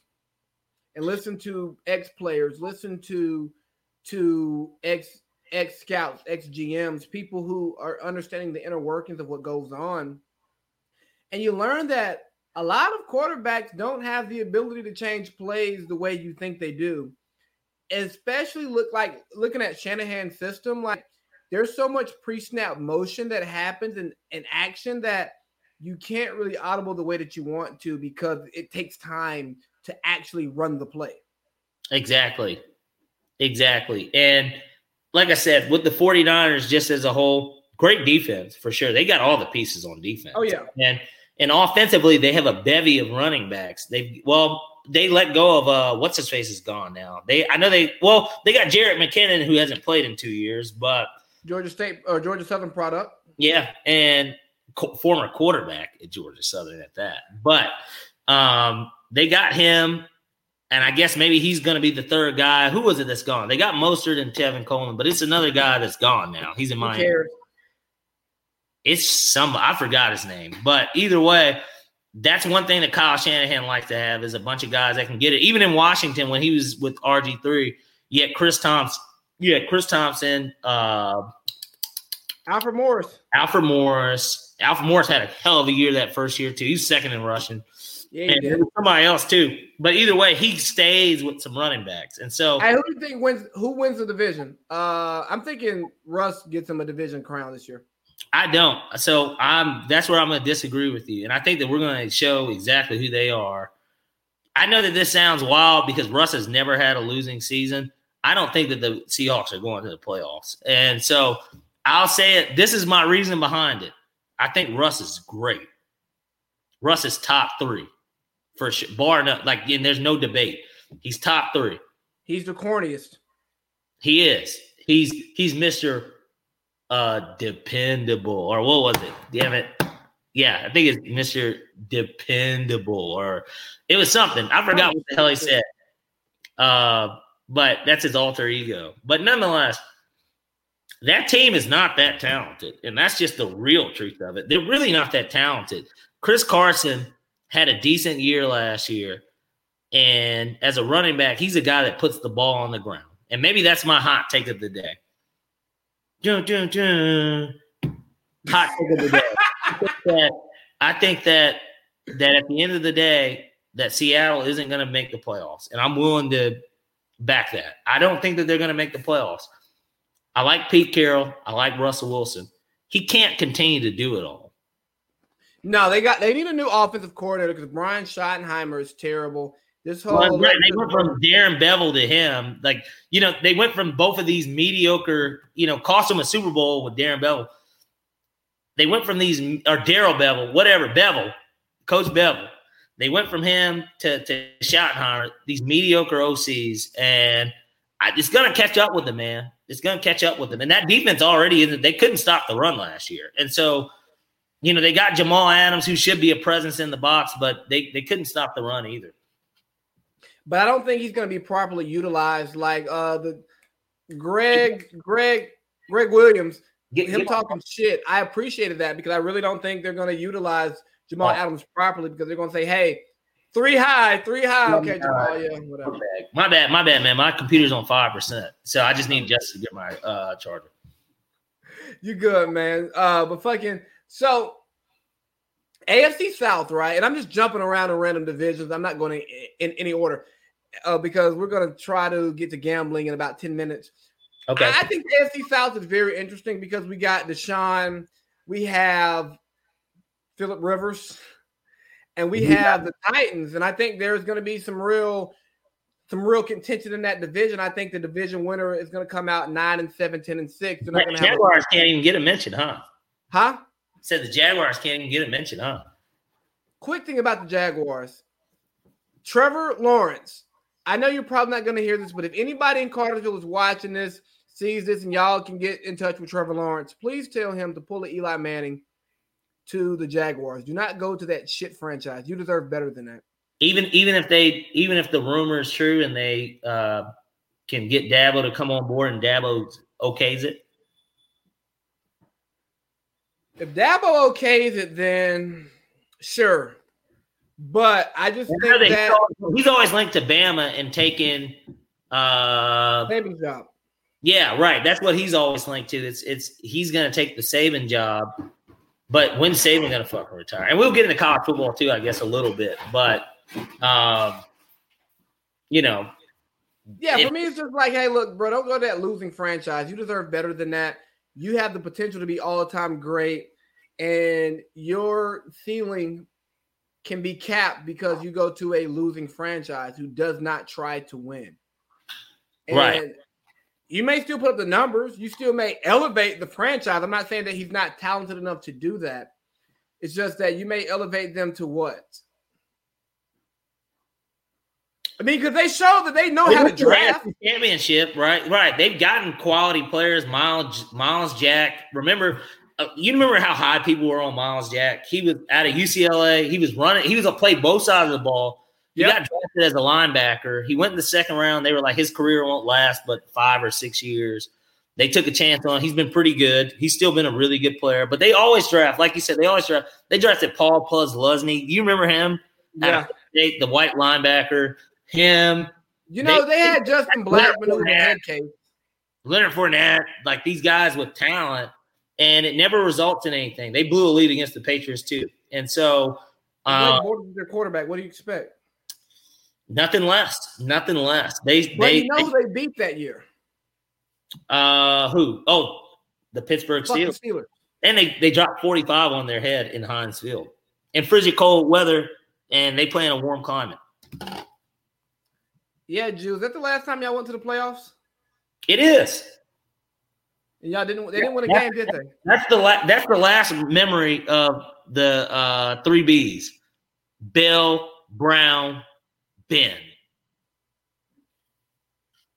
So I, I, I just can't bet against Deshaun Watson. Uh, I can't bill, bet against Bill O'Brien, the coach. I don't like the GM, but the coach he wins that division. Yeah, no, I agree. Uh, And I bet, and I actually didn't bet against them. I think so. You wait. So you think Houston's going to win the division? Yeah, I sent my money in this morning.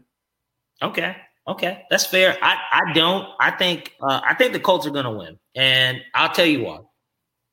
Philip is there for a one year trial, basically, because if it doesn't go well, he's going to retire.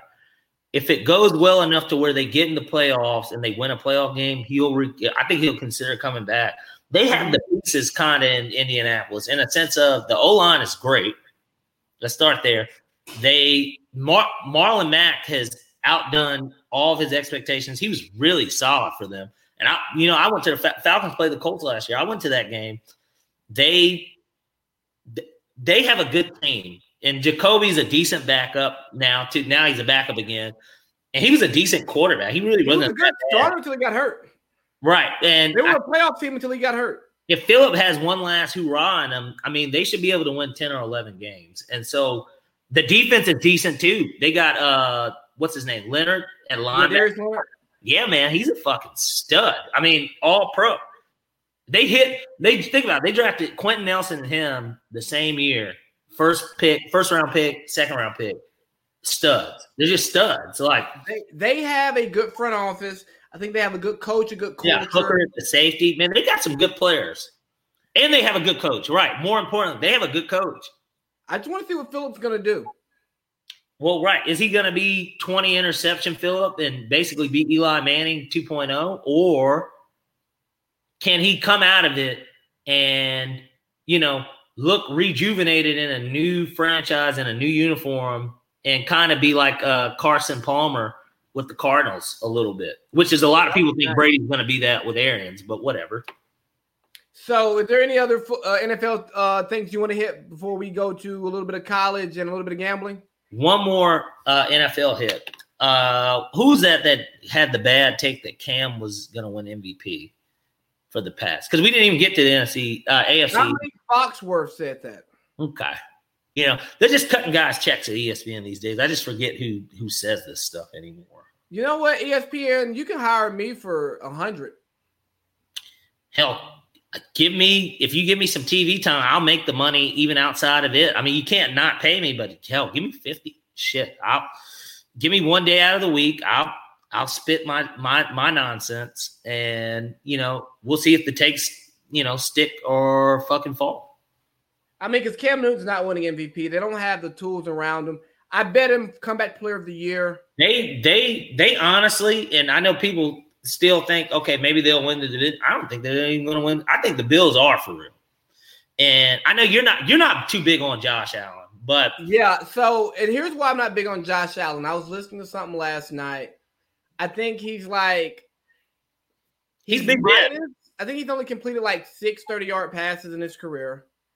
I think that 20 yard passes is nine touchdowns, nine interceptions. It's just contingent upon somebody who has proven to be who he is. I think I think that they're he's just a little reckless, and that playoff game kind of proved they should have beat the Texans last year. Yeah, they should have. So, you know, you start talking about that, uh, even that second half opening kickoff, if you remember, it was like a touchback that could have been a touchdown for the Bills, and like it changed the whole momentum of the game a little bit. Uh, and then Josh Allen had a play too later in that game where he scrambled and like I forgot if he like threw that shit. Like he did some dumb shit. To, like yeah, he tried to like uh lateral it or something. But Josh Allen, I like Josh Allen, and I didn't draft him in fantasy in our league uh this year. I took Baker just because of all the pieces. Plus, I have Chubb and Odell, so Baker, I Baker money maker. He's going to be a part of the reason why both of those guys should succeed. And you know, I, I like Josh Allen. I think they have a good coach in McDermott. And he proved that as the DC with the Panthers. That's why the Panthers were a playoff team too. Like, I mean, give Ron Rivera credit, but like give him his credit too, because the Bills have completely turned that thing around. Oh yeah, their defense is nasty. Yeah, and so and they're they don't even. I mean, they got Diggs now at wide receiver, but they don't really. You know, Frank Gore was the running back last year. Um, I'm. Who does he play for now? The Jets. Yeah, yeah, he plays for the Jets. He's and and there was a rumor that he looks better than Le'Veon Bell. Well, that's because Adam Gase doesn't like superstars and he wants Le'Veon Bell up out of there. And and and do you blame him? I mean, I, so and this is I tell you what, this is from a birdie. You talk about the people I run into. So one of Justice's good friends, Isaac Rochell, he's the backup defensive end for the Chargers. He plays with Joey Bo. He's Joey Bosa's backup. Notre Dame captain, great guy too. By the way, he's got an outstanding uh, outreach program that he's doing. Um, see you on Sunday and local human. They're both really good. Like I'm, I'm proud. I'm a great guy too. But basically, uh, you know, so him playing for the Chargers when we were out in LA, I got to meet, you know, Pouncey. Uh, I got to meet a lot of the guys that play for the Chargers, and mm-hmm. Pouncey played in Miami with Gase. And okay. that's what they call him. They call him Gase. He just calls him Gase. He didn't call him Coach Gase. He didn't call him Adam. He calls him Gase. And so, like, he said Gase was cool, basically, that he actually was a cool. And think about it. Pouncey's one of those guys that's that people look at him as kind of trouble a little bit, right? Him and his brother, they played on that Florida team with Aaron Hernandez and Tim Tebow. So he's a part of all that. Urban Meyer, he's a part of all that shit. He said that Gase was a cool dude. He said that Gase, you know, would FaceTime him, all this other shit. But then he said when he ended up getting traded to the Chargers, Gase wouldn't answer no more. So I think Gase is the type of guy probably that when he's with you, he's with you. But when it's time to cut ties, you know, he'll ghost you or whatever. Like he's he's kind of just not even interested in what it is that you do anymore, um, regardless of your skill set or whatever. But we'll see what happens with Bell. They the Jets are just a shit show. They they like the Redskins are just one of these teams that it doesn't matter what you do. Sam Darnold's overrated too, by the way. He is so overrated. It's oh yeah, I think he has he has upside, but he just doesn't have enough snaps at quarterback, and he's going to wash out before he gets the chance to prove when it. when it was Monday Night Football and Booger and them, you know, heard him saying that he was seeing ghosts. I said, "Oh no, this guy's not to make it." Even if he, I know he had, I think they said he had a concussion, but still, it was just like that's bad, man. That was bad. Hey, so look, college football is looking crazy this year. The progressive Pac-12 is not playing. Uh, the Big Ten has been pretty much told to play no matter what they want to do. And I've been seeing people talking about the Heisman. I'm like, they're still going to give out a Heisman this year? They're going to still give out a Heisman and a national champion. As well, yeah. Um, I'm going to bet Georgia national the Natty. Like, the only reason I didn't bet it today is because I got a call to play 2K right before we started pod, and so I just, you know, you can't play 2K and bet at the same time. Exactly. Exactly. I think that you're spot on with it. Even though I, I felt a lot more comfortable with Jamie Newman, and not because I saw Jamie Newman play with Wake Forest. You know, I'm just one. I'm a guy that looks at the stats too, and then just the fit and how it would have been a dynamic offense, something that Georgia hadn't had with Fromm.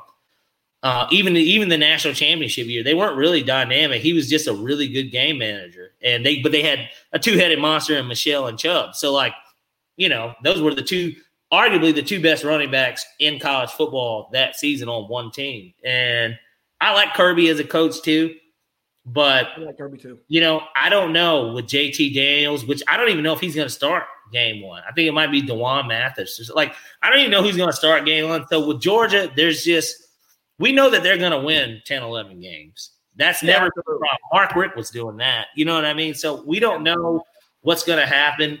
If I had to put my money on anybody, it would probably be Clemson, honestly. But I think that's just the easy answer because I know that they're going to run through the ACC and uh, no Ohio State, which that would have been my well, if if if if Jamie Newman was playing, it would have been to me, it would have been Georgia, Ohio State. Because but, that's the thing that to beat Saban, you have to have a dynamic quarterback. Yes. And I'm a JT Daniels fan. That's only because I got the chance to meet him, meet his coaches back when he was at Mater Dei. Yeah. They came to a, a camp for this. They came to this camp for this team that I was coaching for. So I just got to meet him, talk to him, stuff like that.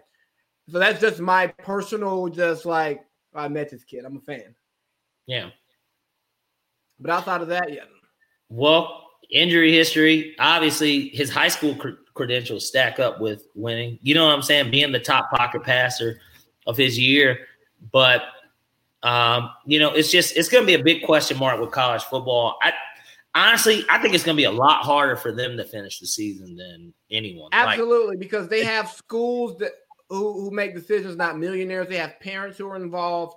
They have conferences who are going to make decisions who care about optics, unlike the billionaires do. And, and I'll tell you, like as we transition into gambling, man, I'm a, after that Navy BYU game, I'm afraid to bet college because I don't know how these kids are practicing. I don't know if you saw that Temple postponed the game because they want to get like more practice in or some well, shit like. And, and and let's just not forget you know, we were 18 to 21 at one point, and it's gonna be hard for them to just not be around people. And like, you know what I'm saying, to like not party at all, even without nobody on campus, you know, what you can find a party. What's gonna stop them from not going out one night? Like, I just I don't see that happening. And then across the board, and all it takes is one person, then a team gets it. Then if the team plays the team and they don't nobody tested positive, but they have it, like or they had it like you know what I mean it comes within yeah, yeah and like that's gonna shut that down so it's gonna be I'm surprised that they are playing I agreed with trying to do it simply for one reason and one reason only and not because of the money like they want to play so like to me that was a big decision is if the, if if they want to play and you know they want to play i guess that's where the, their discipline is going to come in are they are they going to stay away from everybody and i just you know, with the pros, I know these guys know it's business. And married or not married, like the, even the hoes that they have, like they're gonna they're gonna keep them bitches on the side. Like I'm like they're gonna have it to where they're the the the, the women they're gonna be they're gonna be able to to uh here you go they're gonna be able to get them quarantined. Like you know what I'm saying? To where if they yeah, really- yeah, I'm not worried about the pros. And my thing about the college thing is I I'm not gonna sit here and say money doesn't have anything to do with where I'm at with. I'm saying, hey, look, if they want to play, let them play. Let them play. And because of the money, because of what it does for the for the the economies of a lot of these college towns, the economies of the college themselves, like if the kids want to play, hey, give them the opt-out opportunity. Right. Tell them, hey, look, you don't have to play another down here but you can still finish your degree because of this right here. Would never put that pressure on you. Give them a little bit of insurance money, a little liability if they do. if they do play. Nothing crazy, just a little something, something. After that, let, let's play because Athens needs money. And guess what? There's gonna be fans in the there's gonna be fans in the stands, and if, if people want to go watch those games, needs money. What Nick Saban's the highest paid state official in Alabama. Are they not going to pay him if they don't have a season? I think his contract probably says no. You're going to pay me no matter what. And so, you know, they can't not recoup that money. And I'm looking at a state. Think of that's a state. You know, Georgia at least. You know, we have Atlanta. We have a skyline. Well, and we missed out on the Final Four even this year, right? That was going to be in Atlanta, and that was going to bring tons of revenue and profit, you know, to the to the city and the state. You, do you you remember Final uh, Four 2013? Yeah. You talk about a great weekend. I'll give you one too. I remember Final Four 07. Well, I'm talking about when we were old enough to party and do shit. No, I know, I know, but I'm even just saying. I remember hell when when Florida won it all here with Al Horford and Joakim Noah.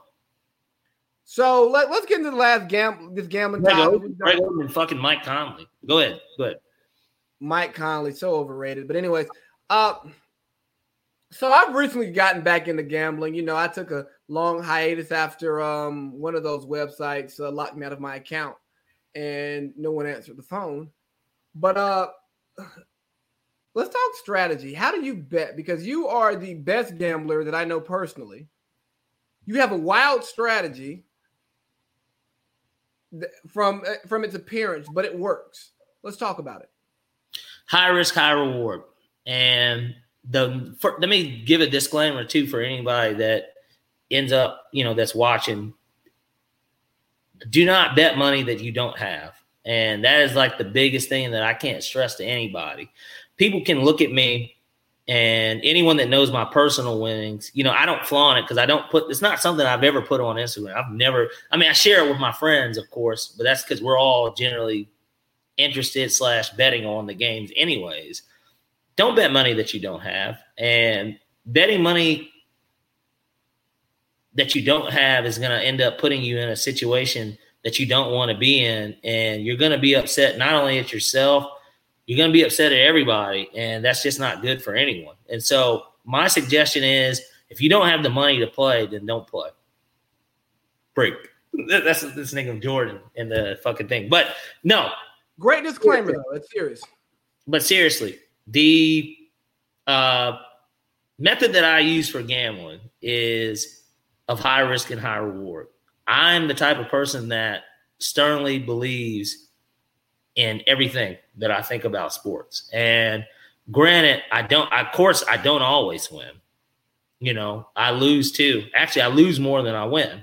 But the dollar amounts that I win versus the dollar amounts that I lose they're not the same. I win more. I win more money than I do lose money, but I also lose more bets than I win bets. And so you got to be locked in on what it is that you're trying to do when it comes to betting on sports specifically. If you don't know it shit about it, don't bet on it. You know what I mean? I mean, you can get lucky if you want to, but if you don't know shit about it, don't fucking bet on it. You know, don't put your money on something that you don't know anything about. And so for instance, with the pandemic, baseball, baseball has been prominent. Even, you know, th- they came on before the NBA, and I just couldn't wait. I just could not wait. I was so ready to put some money on some live action that it wasn't even funny. And so, if you're going to bet money on, and I I know enough about baseball, but I'm not a religious follower like with football and basketball. Give it some time, learn it understand it, see it, know who's who. And even though we all know upsets happen and teams that are supposed to win don't always win, learn it, watch it a little bit. Like, you know what I mean? Understand your opponent. Your opponent is that bet sheet, that parlay. Understand that shit. And then when it comes to strategy in terms of betting, like on even what you do think you know, the NBA, NFL, or whatever it is that you think you know, I'm of a high belief that if I believe a team is definitely going to win, money line all the time or spread. If I'm that big of a believer, spread. Give me the cover. They're going to cover. I, t- I, t- I try to stay away from over unders for the most part. I mean, I'll get in on some of them, but I don't I don't really like doing over unders. Um, I like to do alternative spreads, and we spoke about it before we got on here. But you look at game one of the Houston Rockets and OKC Thunder and Miami Heat and Milwaukee Bucks. The thought was, okay, Houston and Milwaukee are going to win game one. That day, I took plus nine and a half on OKC and plus nine and a half on the Heat. Both of them ended up hitting. You know what I mean? Both of them ended up hitting. Now, I lost the parlay because of baseball, like other shit, but bet on something that makes sense. If if if plus nine and a half, if you think that OKC is close enough to where they won't lose by double digits, but even if you think that uh, the Houston's going to win, why not just take the points on OKC at plus nine and a half if they're the same odds? Why bet on Houston straight up when there could be an upset? And that, and that's the thing, man. Like I've started playing around with some of the alternative lines myself because it's for me, it's become like, hold on. I think you're gonna you're gonna win by blowout. So why should I just take these money line odds or even these spread odds when I feel like no, today's a statement game. Well, there's that, and right, and game one's always set the tone for series, and that's why if you look at both of those games specifically, the team that won game one ended up winning the series, and that doesn't always happen. But at the same time, Miami set the tone with Milwaukee, and they said, "Game two, pressure's on you, no matter what. It don't matter what we do. Game two, pressure's on you because if you go down 0-2, we got you." And we know that we do because you've got to win four out of five. And you know another you like the Thunder fall in love with? Go ahead. Betting uh betting the margin of victory. Because you get such a good number from one to two points to like 10 points. You go $10 on each. Yeah, you're hedging. Some people don't believe in hedging, but in certain places, like you're stupid not to hedge. If the number's that good, it's like, hold on either way, I might dish out 40 bucks here, but at the least I'm going to make 60. So yeah, it's, it's, it's, free money. Exactly. And I, I hedged the last two days. I hit, ended up hitting both of those parlays, but I hedged the last two days because I said, okay, it's down to one game. This is what I need. And we were talking about this yesterday with Denver, mm-hmm. and I said the 18 and a half. And granted, that wasn't the only thing I needed, but the Giants were up like nine nothing. And then the Dodgers game, Dodgers Diamondbacks were tied 4 4. And I needed the Diamondbacks plus four and a half. So the Dodgers are going to win by five runs. I didn't think that was going to happen. But the Clippers and Nuggets game, it was they were up 13. So for me, I'm like, it's realistic that they'll win by 19 points and my parlay's over. I had to put a ton of money on not only because the odds were great, even if I lost, I still was going to win money. Like they were like plus 325 to win by 19 points. But to me, it was worth even putting the money up against it with the amount of money that I had a chance to win. You, you hedge, you hedge. If you're if if it is not solidified and you want to win some money, you're gonna hedge no matter yeah. what. Lose out on the big money that you got with the little bit of money that you bet, as opposed to just losing out altogether and you could have won, you know, you still would have been a winner. And I'll tell you, I I fucked myself on was that Monday when Navy played because I should have hedged. I just I should have like ran all the same parlays, right? And just interchanged Navy and BYU, Navy and BYU, and all of them, right? Or did yeah, did the alternative spread? Even if you did, okay, I'm taking Navy straight up. Let me get BYU plus seven and a half. Like, I mean, I don't, you know what I mean? Like, let me just put them in there to where okay, I can hit both because even if Navy wins, let's say that they don't win by a touchdown. Now you hit both. Like, you know what I mean? And with the with the parlay that I made, I can't remember what it was, but I I had two of the NBA games, uh, cover uh spreads plus the over unders. Everything hit. The ne- the Navy BYU over under hit right. They hit. Yeah. I hit the over, and I just didn't hit Navy, and that was like turning ten to to 500. You know what I'm saying? Like 20 to 600 I was like, bro, I just left so much money on the table just by not hedging. Yeah, and that can be that can always be a killer with the gambling. And obviously, you know, Joel just gave us a flames. Hi, Joel. Oh, Joel's tuned in. Yeah, he's, watching. How are you doing, Boink Daddy? Is Zoe there too? Tell Zoe we said hello. She should watch the whole show. It'll be on YouTube shortly. Yeah, yeah, and I'm sure Lee's gonna put up some clips, but um, nonetheless, look, gambling it's not for everybody. Uh, you got Justice trying to creep. You might as well get in here too. Yeah, like we're at an hour four. We're about to close it out, so you know.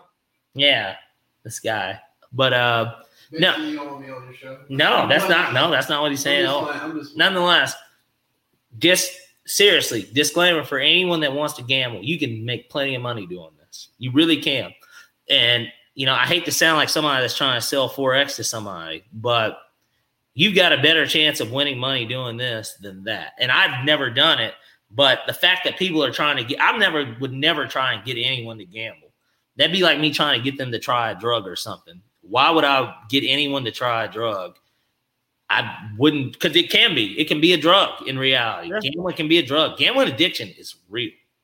And It's the real. adrenaline rush that you get, like when you're When you wait, hit, when and- you're hit, when you hit, it feels great.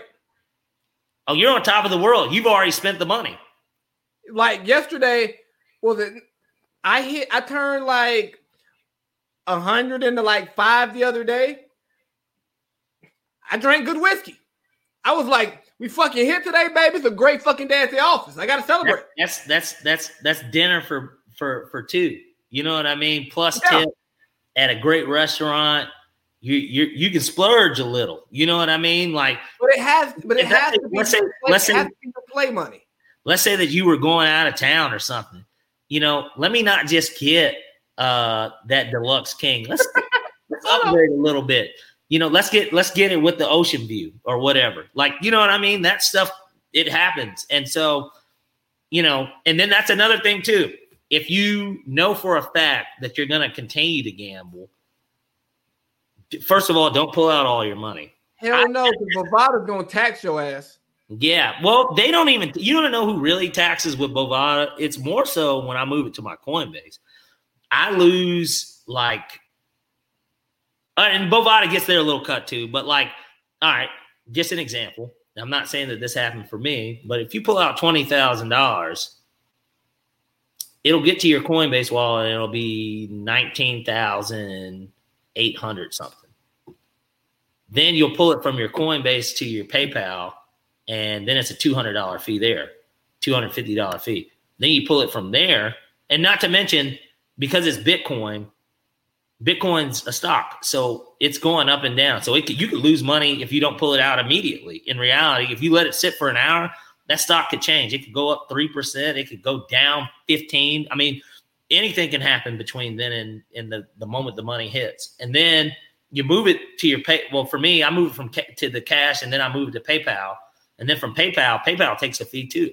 If you want the deposit immediately and you want to see it, it's like a ten dollar fee. But you can you can definitely lose money just even in the transfer portal. But point being, if you're gonna continue to gamble, don't pull it all out just to use your card or add it Yeah, to Bitcoin because you're just gonna lose money that way too, like Yeah. redepositing. So keep your money. I look at it like a long term investment that you treat like day trading. You're going in there every day, and you're you're and you're and you're and you're making your decisions, but you're not you're not using you're not making this money to go spend in two weeks. It's like no no no no no no like this Yep. is you let your gambling money grow. let it grow and then a suggestion too for anybody. You hit i don't know let's say you bet a hundred you won a thousand. 500 of that stored away. You're a winner no matter what happens hmm even if you lose the other 500 store that well plus your thou- your 100 back so 600 what you bet plus half the winnings at least. You're a winner. Now use that 500 and make it again And so that's kind of what my mom taught me about gambling, like going to Vegas.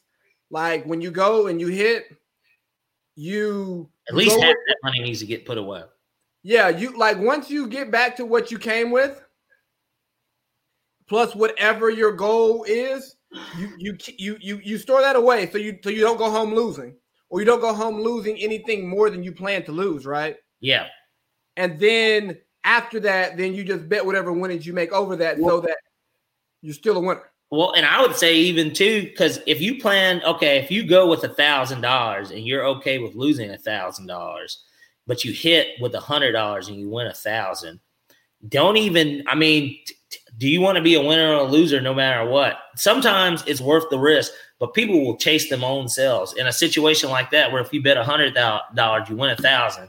You put away the five hundred, you lose the five hundred that you have remaining then you're like, well, I'm still a winner. Let me just take half from my my actual winnings where I'm up. Then you'll lose that. And then you'll chase it. And then you'll get the down back down to where you're even. And then you're like, well, I was already okay with losing a thousand. Let me bet it again. Then lose that. And then be like, damn, let me try and get my money back. And then you start digging yourself in this this fucking ever it like you know what I mean? It's it's it's a hole that you can't you can't get to the center of the earth. Like you know, yeah, you're gonna continue to lose. And so there's a, re- there's a reason why Vegas is rich. Exactly. There's a reason they, are going to win why they're in business. Speaking of which, I think this is a great place for us to close this out. Uh, I got a couple things for you about Vegas when we sign off.